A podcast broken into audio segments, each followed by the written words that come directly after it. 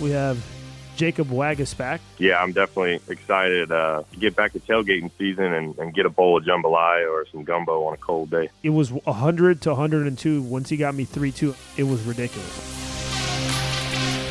Welcome to another episode of Digging In with JPR and CB. I'm your host, as always, Nick Ashbourne. And today our guest on the show is Jacob Waguespack, uh, one of the up and comers in the Blue Jays rotation who's going to be fighting for spots going forward. We're going to get to talk to him about that amazing start he had against the LA Dodgers and some of the things that he's been doing that have really opened some eyes. I think going into the season, he was someone you know we knew that he was in the Aaron Loup trade and things like that, but I don't think he was on the radar for too many people, and he's really surprised so far. Yeah, no, he's been good. Uh, I want to kind of break into his background because he started at Ole Miss but he was a starter. He was a bullpen guy and didn't get used a ton until his junior year. And then his junior, he got drafted and then entered as a reliever. And then they eventually converted him to a starter. So I want to know uh, what the deal with that was is in the process because I think that he's been a guy that maybe has had to prove himself and continue to prove himself.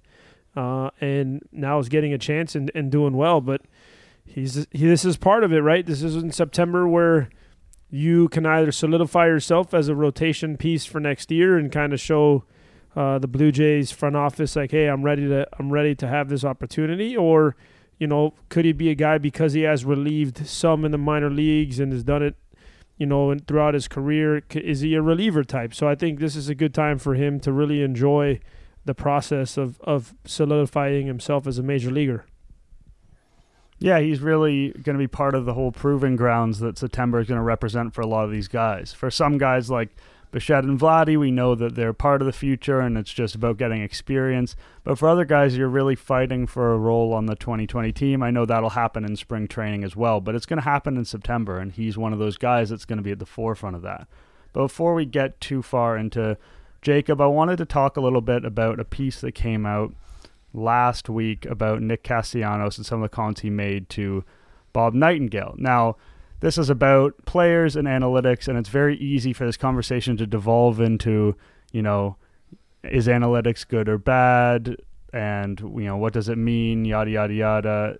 That debate has been had a million times, and I, I don't really want to go there. What I am interested in is players' attitudes towards analytics because I think we kind of know where general managers and teams are at.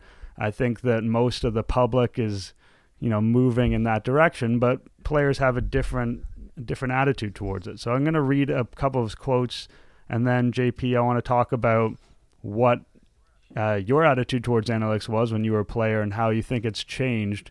Because I know the players today that you talk to a lot and that I talk to as well have a different view on it. And so it's a bit interesting to see Castellanos say some of these things. So, for example, the movie Moneyball, that was sort of the intro- introducing this idea of analytics to fans. Obviously, the movie was entertaining with Jonah Hill and Brad Pitt, but the way I look at it, what good did it do the A's? They still haven't won the World Series. So, I mean, that's an interesting one for me because I think the A's were so successful with the budget that they had that it's pretty hard to pick on them for not winning the World Series. For example, if you look at the LA Dodgers right now, like it's hard to debate that they've put together amazing team after amazing team and they haven't won the World Series. Playoffs can be kind of random in baseball, and I don't think it's always the best team winning. So, I wouldn't take any credit away from the A's based on them not winning the World Series. But do you think that's fair? Yeah, I do. I, th- I actually used to say kind of the same thing as everybody used to ask me, you know, what do you think about this Moneyball? What do you think about this Moneyball? I'm like, I don't really care. You're watching a movie about a team that didn't win. Like, they they just they didn't win it. So to me, it didn't stand out as something that was tangible. I, I that's I felt the same way, and I feel like I'm sure a lot of baseball players feel the same way. As you know, you're talking about a time where they made a movie and it's a cool movie because it teaches you what went on, but they didn't win. And so as a, as a competitor, not that it's taken anything against the ways the the A's for doing what they did and with the role with the, with their um, excuse me the the amount of money that they had to spend with their payroll and stuff like that.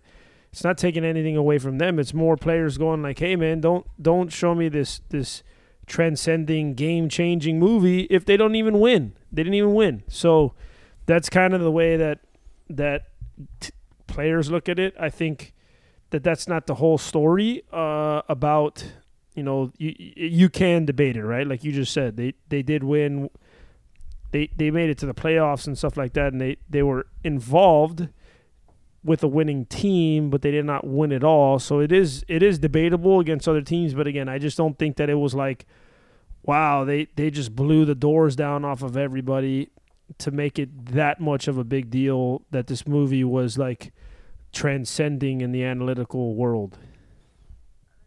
I think, if anything, it's more about what they have done that pertains to what the future of baseball was and the way people followed their example. It makes them important more so whether they won or lost. This next point by Castellanos is one that I find myself more in agreement with. And I think it's sort of a warning to, you know, quote unquote experts around the game, observers, writers, journalists. They have these analytics that come out of nowhere, and they're supposed to predict how players are going to do and what they're going to do before they do it. Castellanos says they have WAR, but when I talk to people at MLB Network and other places and ask how they come up with it, they have no idea.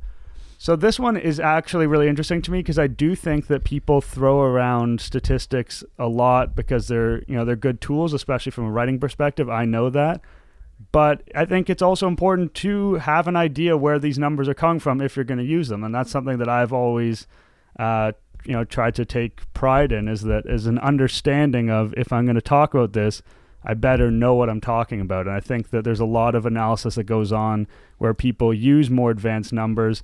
And if you actually talk to them in person about the numbers they're throwing around, they couldn't tell you that much about them. And that that is a problem because that's what leads to people making bad takes and bad arguments is when they have statistics and they don't know how to use them. Like it's a tool. All it is is a tool. And they, if you don't know how to use that tool properly you can really mislead people or mislead yourself yeah, I think. Listen, he has a point, right? Look, we all, as players, you hear what WAR is. You hear that this person has the, you know, whatever point WAR and this career WAR we know that it's wins above replacement, but what is it really? What are you breaking down? Are you breaking down, you know, what statistics? Because uh, for way the way I look at it is is what happens if the guy in AAA is a better player than the guy that's that's up there in the big leagues right now, and then if is that I mean like. The, is that the wins above replacement? Because all of a sudden I call up a Mike Trout who's a young guy and their center fielder was X amount a win above replacement, how do you know that like Mike Trout doesn't pass that guy? I think I just think that you it's a weird uh, I don't even know what it means in the sense of what's what statistics are used and players don't. And so I think that's where you kind of drop the the everything is is messed up between players and analytics not as a as a whole because of the lack of explanation and communication about what each thing means because I would say 90% of Major League Baseball players have no idea advanced metrics, don't understand what this means, what that means, what this means, and maybe some don't care to. But I also think that they should understand what's devaluing them or valuing them. You know what I'm saying? So that's that's something I agree with him on that sense of of people can't explain what it is, but on the flip side, I also do think that there's value for analytics. Yeah, if you're a player, I think it behooves you to to learn a little bit more about this, even if your approach when on actually between the lines is going to be very simple and that's what's always worked for you. Learning about how you're being valued and how that affects your career and what other teams are valuing, like that's something that's definitely worth knowing. When you were playing, what level of analytics based instruction were you given by hitting coaches, if any, or not necessarily hitting coaches, but the coaching you were getting? How much did you feel that that was driven by analytics? Hitting zero, uh, pitching was where, especially with Tampa. Tampa was where, you know, analytically they were explaining the ball up in the zone, and you start learning about spin rate, and you started realizing why they throw the fastball up, and then every other pitch off of that. So I think that's, you know, where you start. I that's where I started to hear like shape of the pitch and you know why this fastball is better in the top of the zone and not don't go to the corners because there's more value on the top and don't throw a slider, throw his curveball off of this pitch. You know, that's that's stuff for me where I started Tampa was where I learned it and then that's kind of where I realized like, man, this is why this team is really good at pitching. I don't know if there's an analytical approach for hitting mechanics, and I don't think that it's possible to tell you the truth, um, because there's too many, and there's too much stuff that goes on. Like, I don't care the launch angle stuff, right? Everybody loves launch angle. You can't, as a player, try to hit 30 degree launch angle every time, and like think about it because you can't because you you have to you have to face a fastball, sinker, cutter, curveball, slider, changeup and I can't just go like, oh, I'm, I'm swinging at this pitch and I'm to elevate it at 30 degrees. Like you can say I'm to try to lift it more, but analytically, hitting I don't think is other than maybe approach wise, mechanically, there's nothing that can really go analytically for me uh, as a hitter. I think a lot of the analytics come into how you pitch the guys and defense and stuff like that. But I mean, even remember this too, and this is just on on different metrics is remember Adam Jones. We had Adam Jones. Remember he talked about that all he learned was getting higher defensive uh, rep- me- measurements were just keeping the runner from going to second base. So it didn't matter if the run scored. Let's say there was a man on second base. It doesn't matter about throwing the guy out at the plate. That didn't matter as much as keeping the guy from first to move into second on that on that ball. And so that's where I think players need to know that because then all of a sudden he knows what grades him higher and what doesn't. I think that's that's why players need to know what what's going on because they have to be able to play to what's going to give them more you know money in the pocket.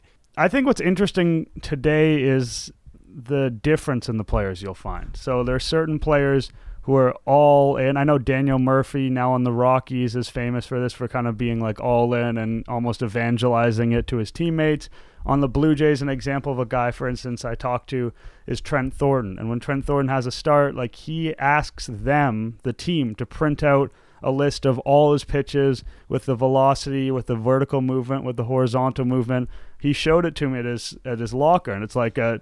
It, it honestly, it, it looks hideous because it's just like a, a Microsoft Word list of pitches, and it's like hundred pitches or whatever. Right? and but he will circle certain pitches. He'll be like, "Oh, well, I got a lot of vertical movement on that pitch. I'm going to go back in the video room and I'm going to watch that pitch and maybe see if there's a different way that I grip the ball or how my delivery looked." So I think it's interesting to see players engaging with it like that. And then at the same time, there's lots of players who are pretty indifferent to this stuff. And if their performance is good, I think that that's fine. If their performance isn't as good, I think that they should think about being a little bit more open minded. But it's interesting for me to see the whole spectrum in an MLB locker room right now, uh, or cl- clubhouse. Sorry, an MLB clubhouse of how far this goes from one end to the other, and how it's going to move over the next five to yeah, but years. I mean, it, here's I think that you can analytically break down pitchers and pitches and pitch shapes. I don't think you can you can analytically create a swing that's that's more consistent. It's a feel. Like think about Christian Yelich. Yelich says he doesn't listen to any of that stuff. He's the best one of the best hitters in baseball. Like I just think hitting is so much of a feel thing. And now maybe you can try to flatten somebody's swing out, take away more of their uppercut, whatever it is, but there's no way that you can that you can just go like, "Hey, this is my swing path and this is how it's going to continue because if you have one swing path, you're going to have no job because pitchers are going to expose you. So you have to be able to adjust your swing as opposed to I can throw one fastball with and, and have a, a ton of rotation on it, whatever, a ton of spin so the ball doesn't come up and I can continue to throw the top of the zone and be very successful with it. And I can shape a breaking ball off of that. Like for hitters, it's a lot tougher to be able to just analytically think. Now, again, I'm talking about mechanically and stuff like that they can they can think analytically with pitchers and as, as far as hey if he's gonna shape you know if this pitch he just threw up can I look for a breaking ball they can they can maybe put the numbers together a little bit more on on approach but it's so much feel on a swing that it's because there's so many the reason why it's the hardest thing to do in sports quote unquote is because there's so many intangibles you have a pitcher who can vary his his his leg kick like Stroman hold go quick. Then he has all these different pitches. Then they can do all these different things at home plate. They can move one way, they can move the other. Plus, you don't know what's coming. So that's that's why hitting is is tough to analytically. I mean, I would say that that Murphy can talk about analytics and t- but he's not he's not a, a robot. You can't be a robot as a hitter. As a pitcher, you can almost be a, a guy who can just pitch versus like on analytics in itself, hitting you can't. It's just not attainable.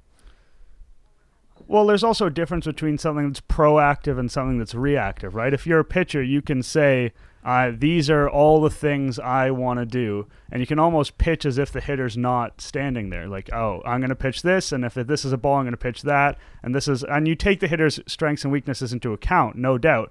But you're the one with the ball, you're the one with control. Whereas if you're a hitter, you don't get to control where the pitch is going to come in. You don't get to control what the pitch is. And I think that makes it so much harder to have the same level of precision in trying to you know optimize what you are as a hitter because you're to some extent at the mercy of what's coming. One hundred percent. That that's uh, that's as perfectly said as you can say it is. That's a pitcher can do whatever he wants and he can continue to do whatever he wants and and pretend there's nobody there in the batter's box. That's what Trevor Bauer does. Trevor Bauer pretty much if he throws a pitch up and away, he throws a breaking ball off of that same shape of that ball that came. So he's going off of his previous pitch as opposed to as a hitter you don't have that luxury. You don't know what's coming. You don't. There's no way that you can groove one swing and expect that that's what you're going. to If you do that, again, you're going to be out without a job. So that's where now you can maximize certain things. Tommy Pham, you can make adjustments. He's made adjustments. Swing path, all that stuff is different. I don't think that, but that's not analytical. That's just a feel. You can't you can't replicate 30 degree launch angle every time off of a tee because it doesn't matter if you do it off a tee because hey, newsflash, the ball ain't going to be on a tee when you're hitting.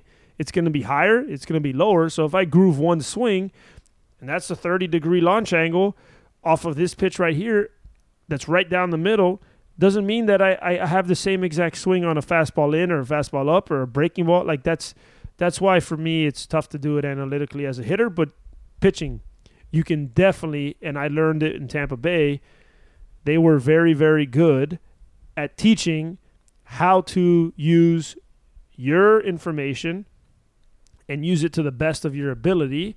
And that's why they're so good because they have their analytics is very advanced for pitching, and they've always been that. That's why they've won with guys that are not quote unquote superstars. Well, it'd be interesting to talk to Jacob Waguespack a little bit about that because he's someone who has a really diverse repertoire. He's got the faster fastball, sinker, cutter, and then the three secondary pitches as well. So we'll get into that with him. We're going to be joined by him right now. First off, uh, can we just is Wags what you go by? Because because Ryan the PR he wrote to me Wags. So are you? Is it Wags? yeah, Wags is definitely a lot easier. Okay. Wags is what I go by. All right, Wags. So my first question, first off, I'm I feel sad that you're an Ole Miss rebel because uh, uh, you know SEC guy went to Tennessee, so it, it kind of hurts a little bit. But this is not a baseball question out of the gate. Talk to me. Are you are you a Saturday football guy? Because I knew that in the clubhouse back in the days, that was a huge topic. Was was what team you represented? Right. Yeah, definitely. Um, I love I love college football. I love NFL. Um, you know, I just I love football in general. So, um, you know, I'm obviously pulling for the Rebels, um, but I also pull for LSU as well since they're in my backyard. All right, and then when you were at Ole Miss, uh, you know, I, I went and dug a little bit. Your first couple years, you kind of were pitcher, you were a reliever starter. Then you you finished off your junior year, did well, got a lot more playing time. Then you get drafted to the Phillies, and the whole thing again, reliever, and then they converted you to a starter. Do you think that because of having to go back and forth and figuring out what you're doing, what you're not, that that has been able to allow you to become a better pitcher to where you are today? Uh, yeah, definitely. Um, you know, because it's it's really two different routines uh, when you're when you're in the bullpen and when you're starting, and um, you know, I think it's it's valuable if you can learn those two, um, especially at an early age. You know, for me, um, at Ole Miss, I was starting at first, like you said, and then went to the bullpen and um, kind of kind of flip flopped when I got to uh, to pro ball. I was relieving and then swapped over to starting, and so um, yeah, I got to see both sides and and kind of see what worked and what didn't, and uh, um, it's definitely helped me out up to this point. I know that JP can talk SEC with you, you know, more or less all day, but this is a Blue Jays podcast. I want to talk a little bit about your work in a Blue Jays uniform so far. One thing that's really stood out to me about the way you pitch is just the variety in your repertoire. You've got the fastball, sinker, cutter, and then you've got the changeup, slider, curveball. There's not a lot of guys right now that throw six pitches, and it seems like I don't know exactly what the number is off the top of my head, but you throw each of them at least five or six percent of the time, which means that they're not just some random pitch. So, how did you come across such a wide variety of pitches, and how do you think it's helped you in your career? Um, I think uh, once I started pro ball my rookie year, um, I only had I had a fastball, a changeup, and you know a subpar uh, blurb, if you will. And um, you know, I had a couple coaches um, look at how I was gripping the baseball and and made a couple adjustments as far as finger pressure and um, where I'm holding the ball and stuff. So uh, that's where I developed the cutter, and then um, you know just just trial and error. Um, you know, seeing what other guys throw and how they grip it, and um, ended up developing a slider. And uh, over the years, um, you know, the way I describe it is none of my stuff, my my off speed stuff, is really like above average. You know, you you see guys who have the the sweeping curveballs and the hard sliders, and um, I don't see mine as that. So I kind of have to, uh, if I'm going through a lineup, I kind of have to throw a lot of stuff at them um, just to keep them off balance and that's how I try to describe it. There's one outing you've had as a Blue Jay that's obviously stood out above all the others. It's the that game you had against the Dodgers where you went seven innings, gave up just the one hit against this team that's you know it's a juggernaut and in today's baseball we have a couple of these super teams that's absolutely one of those teams what went right for you in that outing and how does that affect your confidence going forward being able to shut down one of these teams that's kind of head and shoulders above the rest of you know 70% of the league?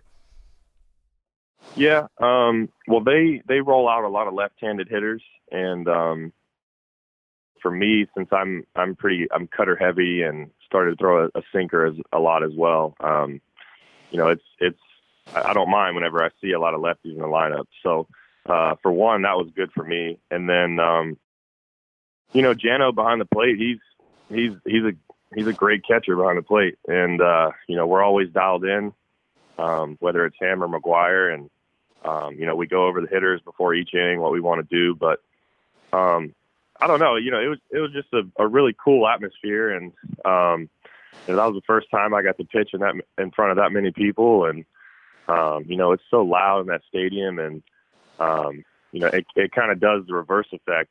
You know when you're out there, you got to just you got to really zone in and and try to calm yourself down and um, and be in control. And you know, that's all I try to do. I try to just take deep breaths and, and relax a little bit and uh, and make pitches. We were talking about analytically uh, earlier before you came on, just different informations. And one of the things that I remember with the Tampa Bay Rays is how guys that are taller, some guys shorten their deliveries, which actually makes their ball look slower. But if you use your length, like a Glasnow or one of those guys, you can actually make the ball feel like it's harder for a hitter. Do you how much do you dive into analytics? Um I'm not really um I'm not diving in too far into it as far as like mechanics and spin rates and stuff. Um I've looked at it, but um I more so look at like the scouting reports and you know information they provide us on the hitters, but I haven't really gotten too far into uh, into the pitching aspects of it. Um, you know, maybe that's something I could look at in the off season, but not so much yet. No, and that's not an issue. That's uh, there's different guys. We were talking about it before. Analytics. Some guys it works. Some guys it goes against. But my next question is, I'm gonna actually re- reverse because one thing that we always ask guys that made their debut in a season is how it happened. So how did you find out about the the old call up? Yeah. Um, well, I was uh, uh, I was with the Buffalo team, and we were playing in Lehigh Valley. Um, and uh, I had gotten traded over last year from the Phillies, so I spent a lot of time in Lehigh Valley, and you know, I had a host family there, and um, you know, I know a lot of people over there, so it was really cool for me to get called up uh, from Lehigh Valley just because I could celebrate with my host family, and you know they were all jacked up. Uh, but anyway, I was I was in the dugout, wasn't pitching that day, and um, the trainer called me over in like the fifth inning, and he was like, uh, "Hey, go talk to Meach." And you know, when that happens, you're like, uh, "All right." so, so I went over to talk to Meach, and he was like, "Hey, they're gonna uh, they're gonna call you up, and um, you know, we're not sure if you'll be active uh, tomorrow or the next day, but you know, just get ready to pitch." So, um, actually, Schaefer was with me he kind of had the same ordeal. So we we went and packed our stuff and um, left the game, and you know took a uh, took a taxi to the airport. One of the things that's interesting about your time in the minor leagues, you know, this season, even the previous season, is that you didn't have the same level of success at AAA that you're having here in the majors. And that's something that people don't expect, but it does happen from time to time. And I'm wondering if you feel like there's been any change, like since you've come to the majors, has there been coaching that's helped you? Do you feel like you're pitching better now than you were uh, when you were in Buffalo? Um, yeah, I, I would say as a whole, um, yes, I think I've I've been throwing a little better, and I just, um, you know, I think that's just. Uh, that's just the pressure coming off your shoulders. You know, for me, um, you know, we always we always talk about the journey that it takes to get to where we've gotten, and um, you know, you have you put that pressure on yourself that you've been working for this goal your whole life, and um, you know, you're doing everything in your in your power to get there. So you put that pressure on yourself, and um, you know, maybe um, you know you don't perform as well as you want. So for me, um, that was the case. And you know, once I finally made it to the big leagues, it was like the pressure was off, and I could just go out and pitch, and um, you know, not worry about if I had a bad outing or um, you know if I didn't get this guy out or, or whatever. You know, so I'm I'm really uh, sometimes hard on myself. So um, once I got to this level, it was it was like you know let's just go out and pitch and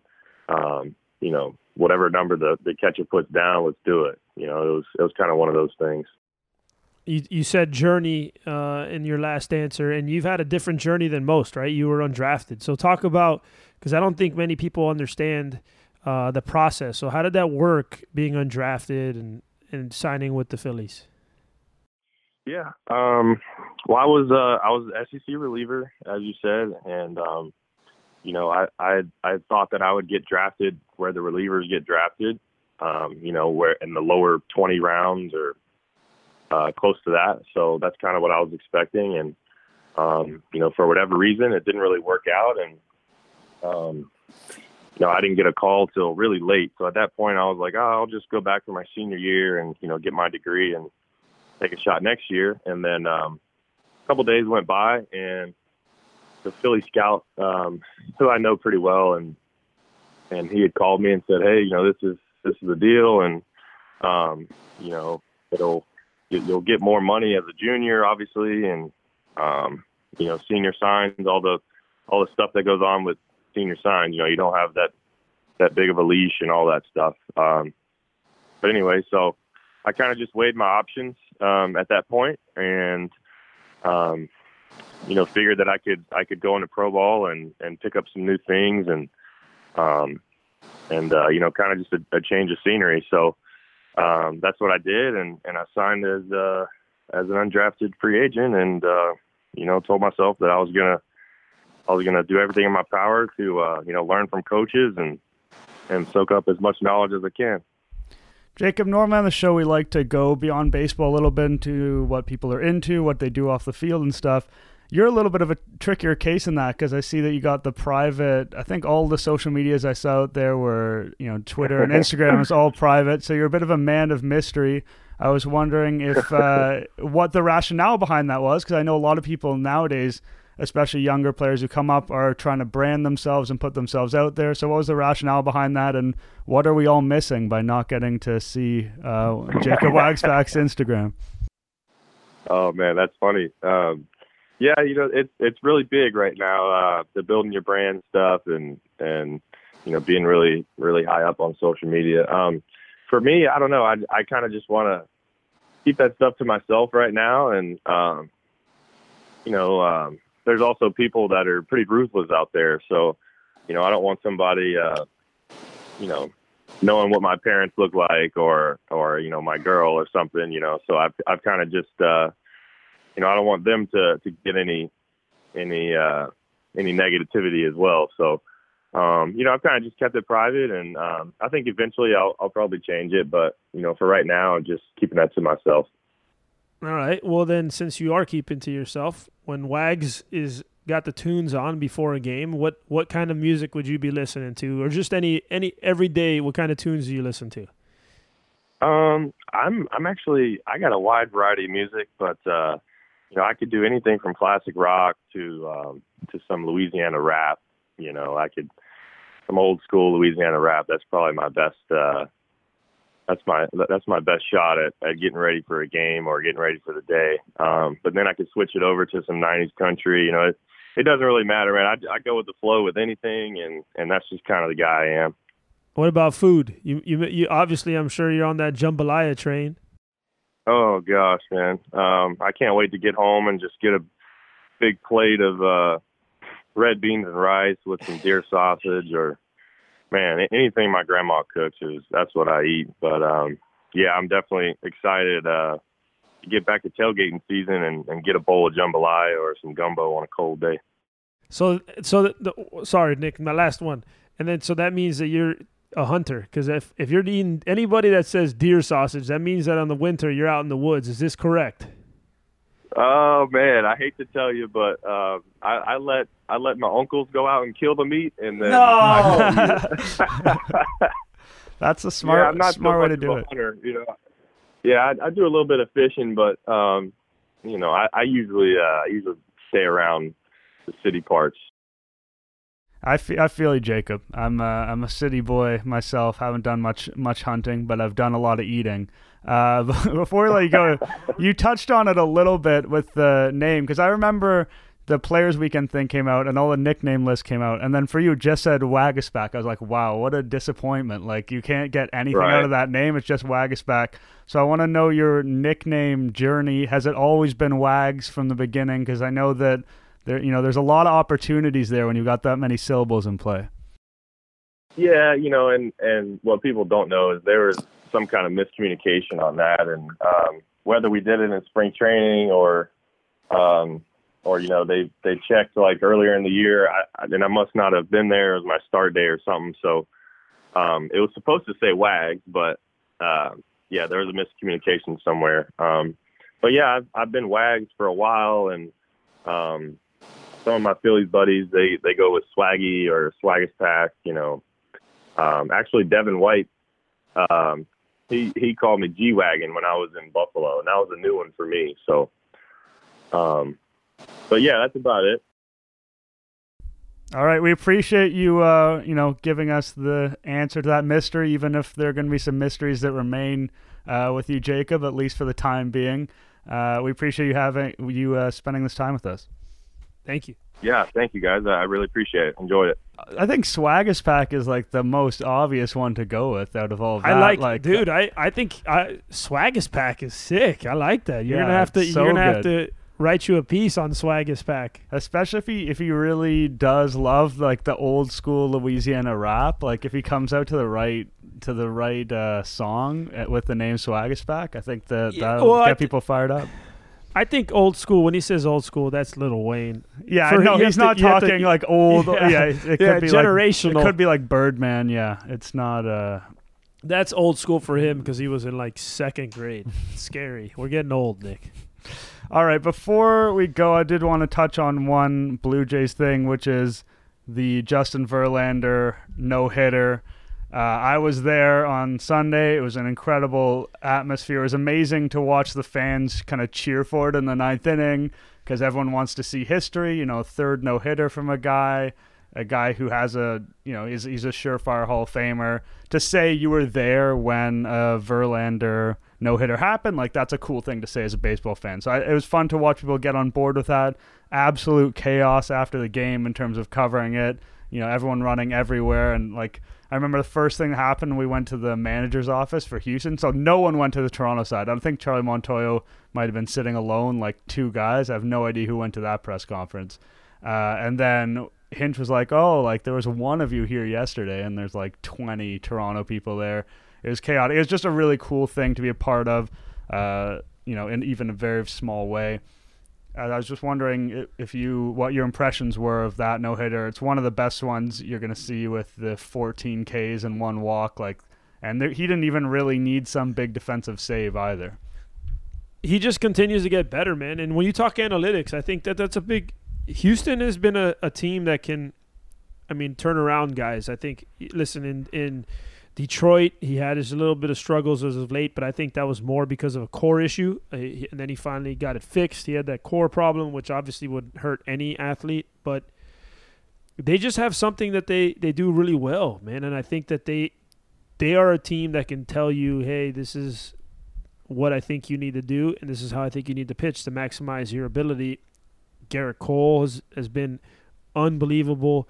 So I think this is something for him that it's been fun to watch his develop. I mean, he's always listen. This guy, I was a part of the no hitter he threw against the Blue Jays. He actually walked me in the seventh inning to break up his perfect game, and that was it. Both times he's only had one walk. So, you know, it's it's part of it, right? Like this guy's got a A plus stuff, and he has the ability to do it every single single time out. It's about it lining up, but he continues to get better. I mean, his velocity was 97 at the end of the game, which is adrenaline, you know, pumping, but he's got four really good pitches, and now he's learned how to really pitch. Like it when he got to the league as a younger guy, he was 97, 98 with a hammer of a curveball, slider. Now he's got, you know, he's locating his slider. He's throwing his fastball to all four quadrants. He's got a really good changeup after that, and that's what I think. It's just it's special to watch because, uh, unfortunately, that's a second one in the Rogers Centre, which is not fun to be a part of as a team, but for fans and anybody else, you like you said, you realize, man, you're watching a guy who's going to be a Hall of Famer, and then you're watching it live and being a part of it. So it's pretty special, and you know, I I mean, you just kind of have to tip your hat sometimes as a player and as a hitter, and know that that's why that guy is making the money he's making, and why he's a Hall of Famer, and why he's special. Get your hits off the other guys. One of the things that really stood out to me was the fastball because I was looking back when I was writing about it at that one that you were part of. And in that one, he was averaging 97 on his fastball, and he got as high as 102. I mean, that's how crazy Verlander was. You know, well, that's how, and that that's day. that wasn't at bat. And my at bat, by the way, you can. Continue, I don't mean to interrupt, but that at bat with me that he walked me, he it was 100 to 102 once he got me three two, and I fouled off some pitches and was able was able to walk. But it was ridiculous. Right, keep sorry, continue. So, but I forget how many swinging strikes he had exact with that fastball in that game, but it wasn't many. It was like four or five, even though the fastball was so ridiculous. And then now his fastball is more reasonable. It's like it's more 94, 95, and he gets 15 swinging strikes with it because now he knows where and how to locate it. And he he's kind of taken the step beyond since he's gone to Houston, the step beyond being this sort of physical beast and specimen with this amazing fastball and curveball, and he's added a lot of knowledge and he's added, you know, the ability to optimize his stuff. And so it's kind of funny for me to imagine if he was pitching the way he pitches now with some of the stuff that he used to have, like I mean, it's hard to say he could have been better because he was a goddamn MVP in 2011, but it, it makes me wonder because it's kind of crazy. Yeah, but here's the thing, too. I think that that struggle kind of helped him realize that he couldn't just throw it, right? That he had to be able to pitch a little bit differently. So I think everything happens with a purpose. And so he might not be the person he is and the pitcher he is today on the mound.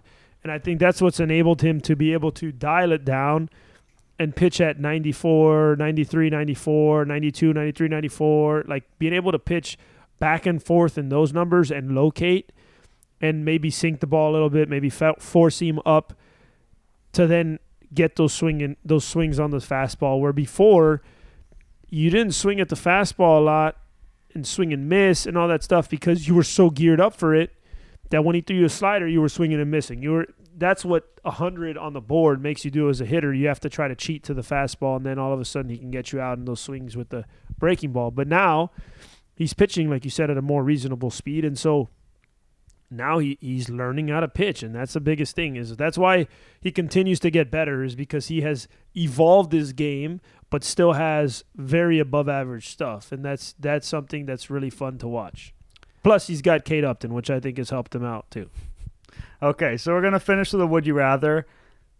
I'm often, you know, I, I I used to write some of these myself, and then I got into just looking at Reddit because they have a page for this.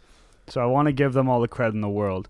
And I was scrolling through the Reddit Would You Rather page the other day, and I came across this one, and it was so bizarre, JP. It just it just popped off the page for me. This is by far the weirdest one I've ever seen. I don't even know if it's necessarily like the greatest dilemma I've ever heard of, but it was so bizarre that I, I thought we had to give it a go. All right.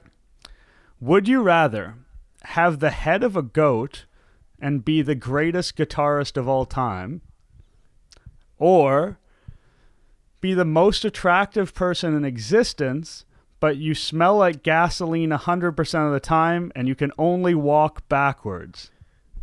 I'll let That that is- let that sink in for a second. Dude, what this is this is like this is so It's dumb. the dark but- corners of the internet.